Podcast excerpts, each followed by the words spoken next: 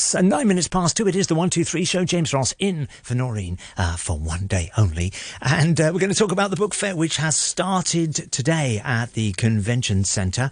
It's off and running. If that's your thing, um, this might be for you. Uh, we're going to talk now to Mio Debnam, who is a children's author based here in Hong Kong, currently working on a novel for teenagers, which is based on a Japanese fairy tale.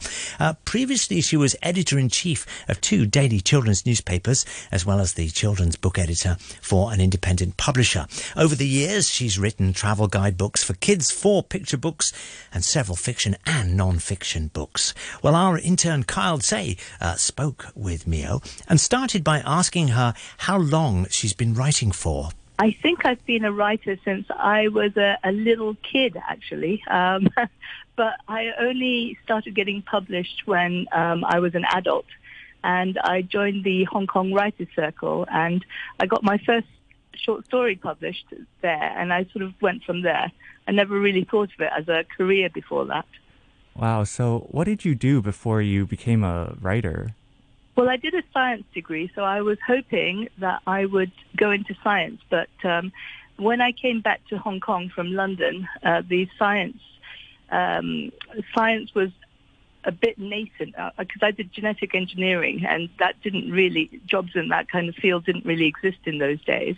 So I went into um, the money markets. I was in finance for about a decade. Wow! So but I was writing all throughout. so you really kind of experimented and went into a lot of different fields, then, right? I did. I did. So, at what point did you realize that you wanted to focus on children's writing of all things? Um, well, I um, I started off, as I said, uh, writing for for adults, um, and I was writing short stories and getting published in various literary journals, which was exciting. But uh, my writing for adults was always a bit dark, you know, exploring the underbelly of the human psyche kind of thing. Um, but when I first gave birth when I gave birth to my first child, I tried my hand at writing children's literature, and it made me remember the magic of falling into a story and the excitement of discovering really interesting facts uh, in a nonfiction book. Um, so that's really when I started uh, writing seriously for, for children. I still wasn't doing it as a career then. I was still in the financial markets. But um, when my when I became pregnant with my second uh, child, my son, I decided to retrain as an editor. Um, and I was writing on the side as, as well as um, working as an editor. And that's really when my career, if you like, uh, took off as a writer. Oh, that's really sweet. So you were largely inspired by your kids, right? I guess you can say that. Then where do you draw inspiration for a lot of your writings and works these days? Well, I, draw, I draw inspiration from everywhere, actually, from newspapers, from things I hear, things I see, um, and I often find inspiration in my own life. For example, um, my kids were always fascinated with things that, you know, make them go, ugh, and shudder. And my son was particularly interested in facts about bugs and poo, um, which was why when, when I was um, asked to pitch an idea for a nonfiction book, I pitched um, the the book called Yuck, Disgusting Things That Are Surprisingly Useful, which was published by Collins UK earlier this year. Um, and I, I also draw inspiration from real life of my fiction too. So my in next January, Collins will publish a book called My Name is Mia, which is the most personal book I've written to date because it draws on my Japanese culture, my childhood experiences, and touches on issues like um, Alzheimer's, which has sadly touched my life as it has so many others. Wow, that sounds really interesting, but also quite heavy for a children's book. How do you sort of package that and uh, sort of deliver it to these children? You know, I try not to make it too heavy because um, I'm, I'm very conscious about uh, children's books needing to have hope. Um, and it, it's, there's actually quite a few funny bits as well. And this book is a little bit different because it's, it's got a lot of text, but it's also got some graphic novel elements. So it's told partly through Mia's diaries, which she draws as like a, in graphic novel style. So it, it's got a lot of light bits as well, and it just sort of, you know, I think a, a, lot of readers will recognize the situations that she goes through th- with her friendship group and with things happening at home. But hopefully it won't be too depressing and it will leave them with a feeling of hope uh, when they finish. Wow, well, I'm actually pretty interested in reading that. And uh, you said that it comes out next year? My, my editor told me it will be published in January, so oh. um, I'm looking forward to seeing it too definitely going to keep my eye out for that one. Thank you. Do you have any advice for aspiring writers? Um, yes, I do. My biggest piece of advice is before you do anything, do lots of reading. I see so many writers, both kids and adults, um, and it's not to say you can't write something brilliant if you if you're not well read. But a lot of people, especially if they're writing for children, a lot of adults, if they're writing for children, they come and they write really heavy didactic texts because mainly because they haven't read anything um, written for children since they were a child themselves, and they've forgotten what you know interests children, uh, what catches their attention. So expose. I, I advise people to expose themselves to all sorts of books, all sorts of themes, styles, topics, because reading books which have been well written teaches you uh, so much about story structure, plot, character development, as well as the rhythms and cadence of language and voice.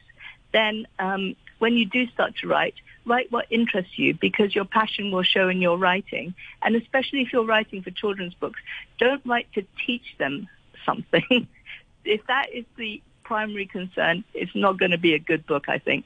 Um, I think um, children are very clever. They they can get inferences from seeing what the characters experience. So you don't need to sort of say, you know, you don't have to be too didactic um, in what you write.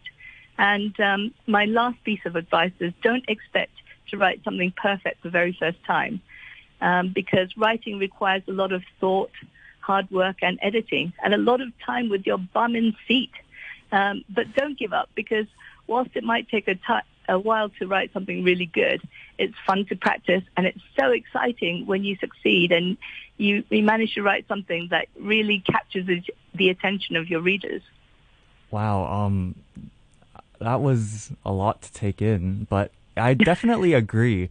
Uh, I feel like a lot of the time people don't give children enough credit for how smart they are or how perceptive they are and responsive to uh, what they you know experience. So I, I definitely think that um, it's a very interesting approach.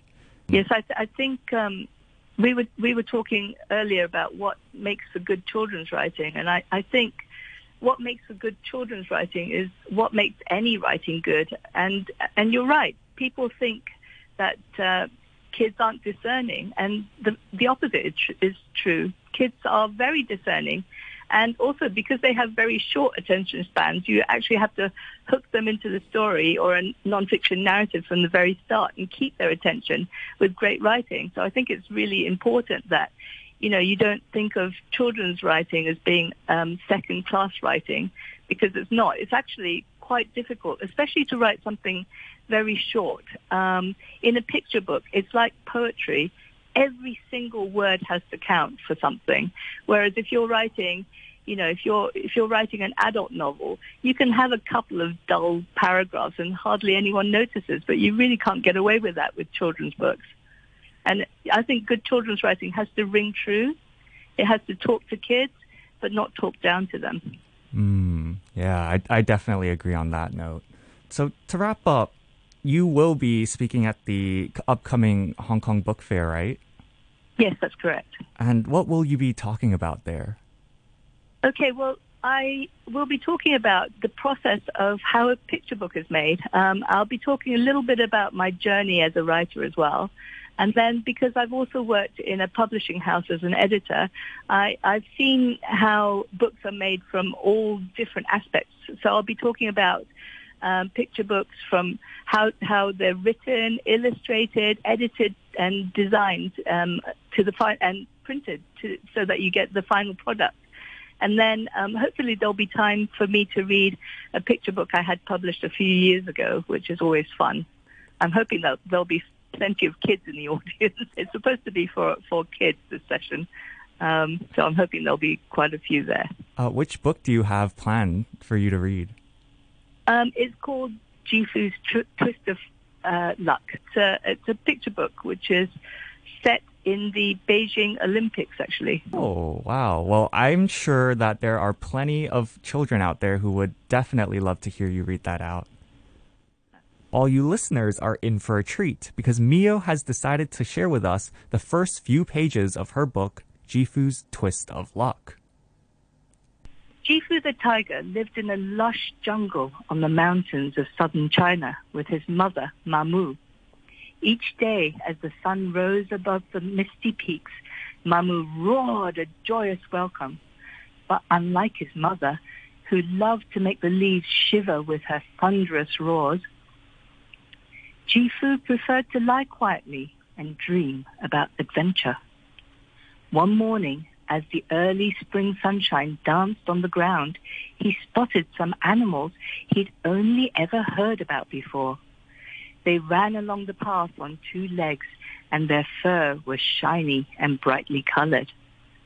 Jifu remembered Mamu's warning. Beware of humans, she'd growled. But the smell of, of adventure was too strong, so he silently padded after them melting into the shadows. The two-legged ones led Jifu up a hill to the edge of the trees. His heart pounded with excitement as he crept out of the jungle to see what lay beyond. The valley below was buzzing with hundreds of humans. Jifu shook his head and blinked in amazement. Then he lay down and watched until darkness fell. Where will Jifu's journey take him? For listeners who want to hear the rest of the tale or learn more about how picture books are made, simply go to Mio's seminar at the upcoming Hong Kong Book Fair. She will be speaking from 6 to 7:30 p.m. on Friday, the 22nd of July. So the book that Mia Debnam was uh, reading from was Jifu's Twist of Luck, and she was talking to our intern Kyle T. Kyle is with me here in the studio. Uh, Kyle, nice little interview. That she's very interesting, isn't she? Yeah, she was great. Mm, absolutely. Now, um, this is only the second interview I think you've done for Radio Three, so uh, so well done on that front. Tell us about yourself. You're you're studying at HKU, right? Yeah, I'm a third year, going to my third year at the University of Hong Kong. I'm majoring in journalism and political science. Wow. Well, you'll be able to tell us how to do it. Are you enjoying your time at Radio 3? Oh, definitely. Everyone here is so uh, nice and warm to talk to. So it's definitely been a very fruitful experience, especially compared to uh, what some of my other friends are saying. Excellent. You've been working with Noreen and with Alison as well, right? You're doing an interview last last week with Alison. What were you? Who were you talking to? Uh, I actually went out and interviewed Timothy Sun, the saxophone player. Mm. He's doing a debut, uh, solo debut for his concert and album. So uh, I went to speak with him and some of his guest composers, and uh, it was a bit actually uh, nerve wracking for me. Your first interview. Well, I'm sure it was.